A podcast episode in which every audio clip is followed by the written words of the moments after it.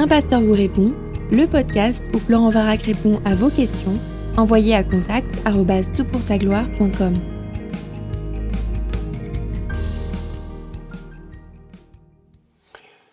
La question est posée. Bonjour Monsieur Varac. Avec ma copine, nous avons débattu sur la question suivante. Est-ce que Adam et Ève voyaient physiquement Dieu ou étaient-ils simplement dans sa présence sans le voir?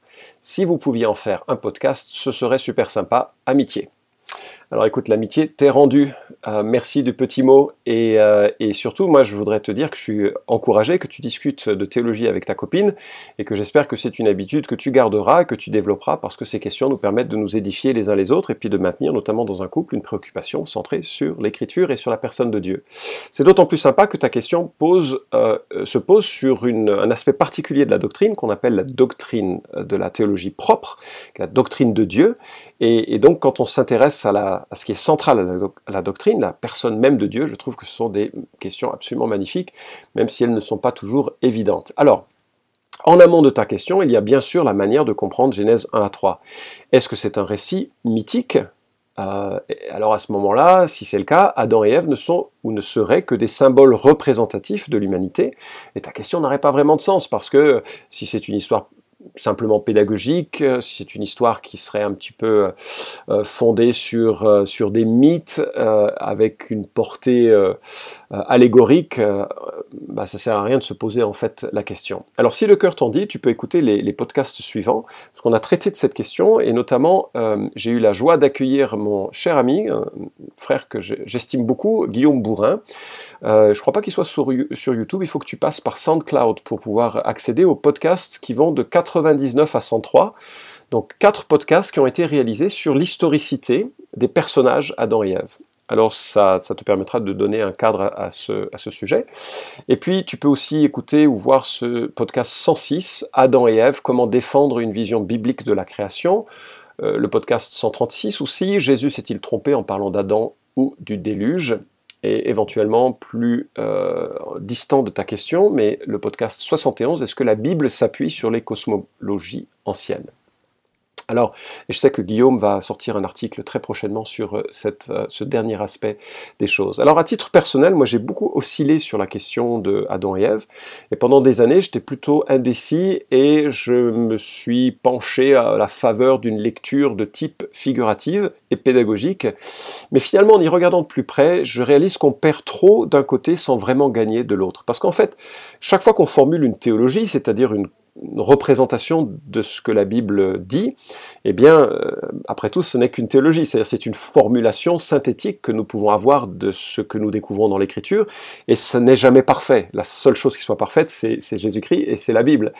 Notre compréhension de ce sujet sera forcément imparfaite, et, donc quand on parle de Adam et Ève et qu'on essaie de formuler notre compréhension, ben, euh, si on va dans le domaine du euh, figuratif, qu'est-ce que l'on gagne, qu'est-ce que l'on perd. Et si on va dans le domaine du littéral, qu'est-ce que l'on gagne, qu'est-ce que l'on perd. Et après, finalement, euh, avoir tergiversé dans mon cœur et dans ma tête, après avoir lu pas mal de, bouquins, de commentaires, finalement, je me suis dit qu'on perdait tellement à adopter une vision figurative et allégorique de Adam et Ève que je suis devenu en fait assez, euh, assez crédule, assez attaché à la formulation assez simple de l'écriture que ce sont vraiment le premier couple de l'humanité et que c'est à partir d'eux que Dieu a peuplé le monde. Alors je suis conscient que je suis un peu un extraterrestre. Euh, en tout cas, dans le monde évangélique francophone, euh, on est plus facilement orienté sur les figures, euh, sur une représentation figurative. Il faut voir que dans la plupart des pays francophones d'Afrique ou par exemple au Québec, c'est pas vraiment une question. Tout le monde est assez attaché à l'historicité d'Adam et Ève.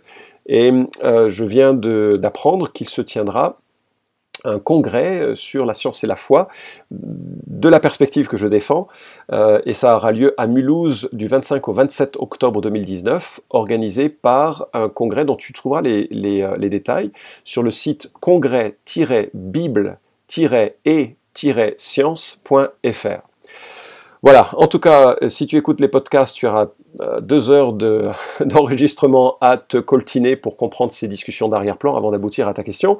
Donc si tu pars en vacances ou euh, si tu as des longs trajets, ça permettra de meubler l'ennui de la conduite.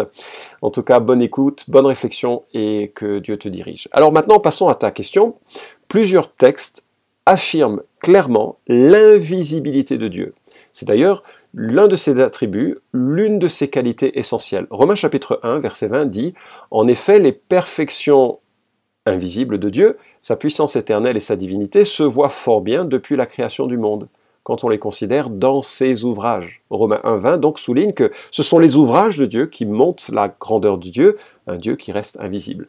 1 Timothée 1, 17, on a cette expression au roi des siècles, immortel, invisible, seul Dieu, honneur et gloire au siècle des siècles. Amen. Roi des siècles, immortel, invisible donc.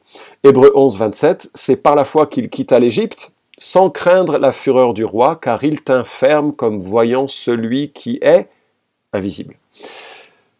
Et Exode 33, 20 ajoute, Tu ne pourras pas voir ma face, car l'homme ne peut me voir et vivre. Et comprenons là, me voir et vivre dans mon essence, dans ma globalité. On peut voir des manifestations, des théophanies de Dieu sans mourir. L'ange de l'Éternel, représentant euh, Dieu pendant le temps précédant l'incarnation, le révèle. Donc tu as tout à fait te poser cette question, c'est une question qui est très légitime, puisque Genèse nous présente un Dieu qui marche au milieu de son peuple. Alors, la réponse la plus simple se trouve en une distinction qui se trouve dans un verset. La distinction concerne l'essence de sa personne. Dieu échappera toujours à une vision complète de son être. Pourquoi? Il est infini et il est autre, c'est-à-dire radicalement distinct de la création dont nous faisons partie.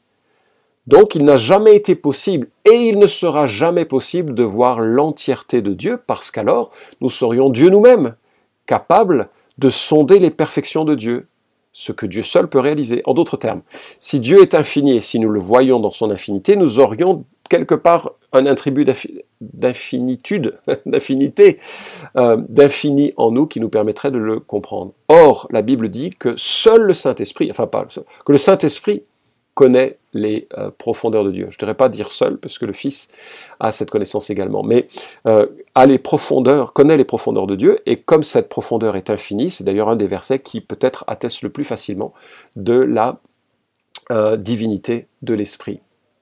Donc, Adam et Ève ont vu des aspects et des manifestations de Dieu, comme nous le verrons dans l'éternité, mais jamais son essence complète.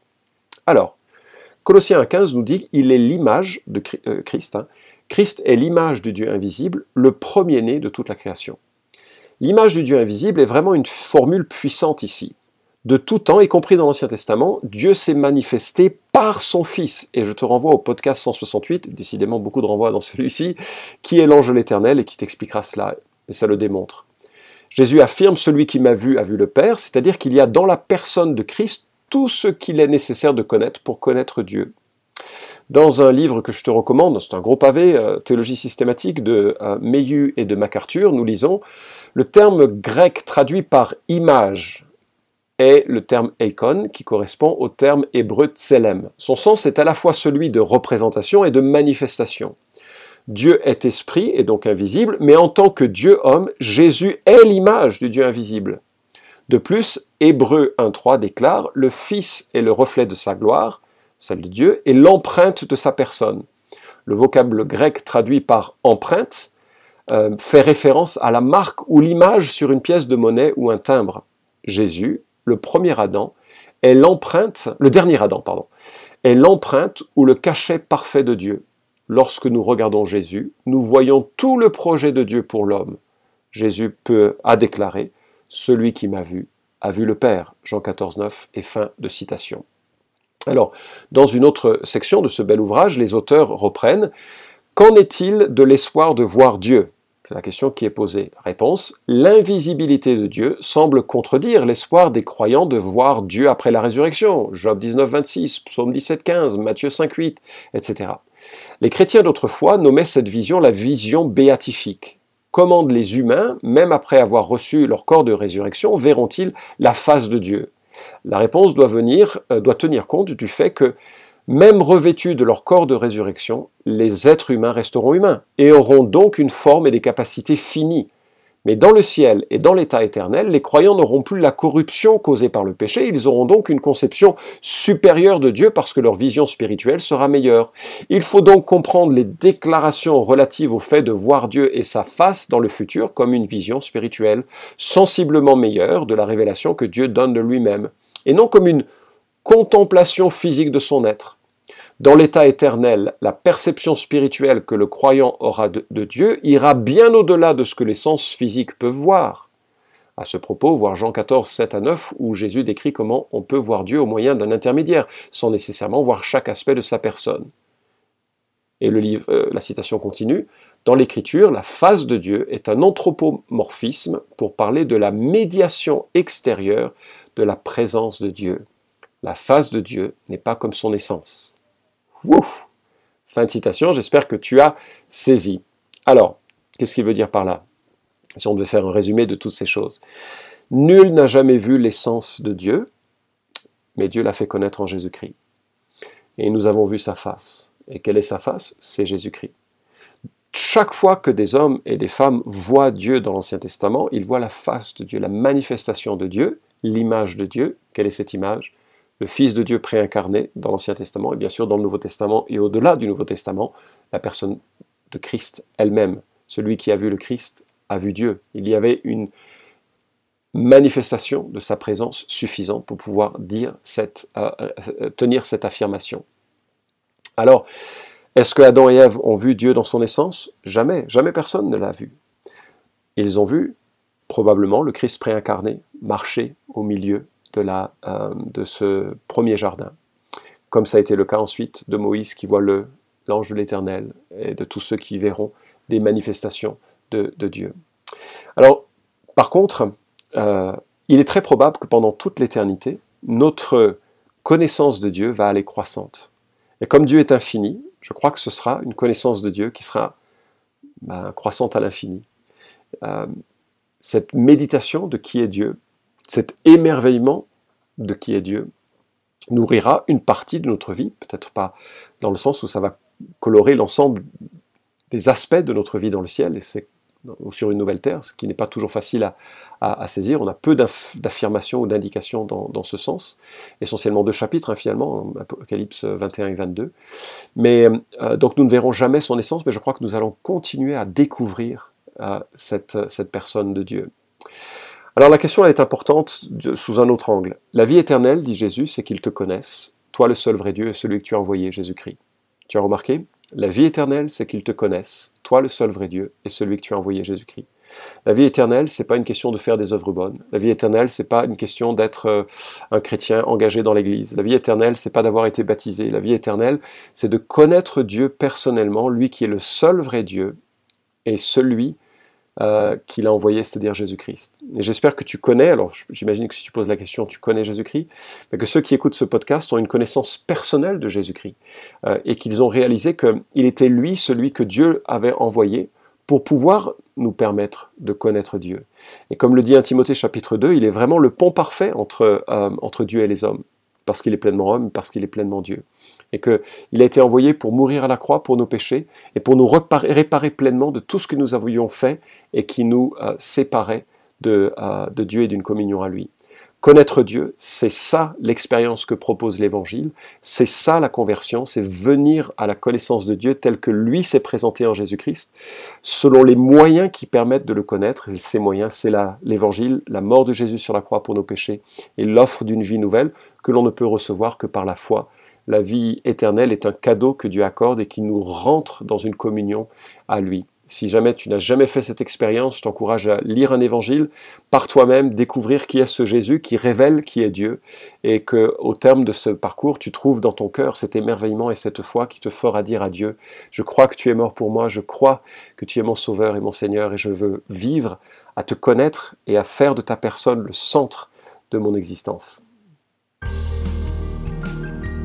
Vous pouvez suivre cette chronique hebdomadaire Un pasteur vous répond sur SoundCloud, iTunes et Stitcher. Retrouvez les questions déjà traitées sur toutpoursagloire.com. Si vous aimez ce podcast, merci de le partager sur les réseaux sociaux et de laisser une note sur iTunes. À la semaine prochaine!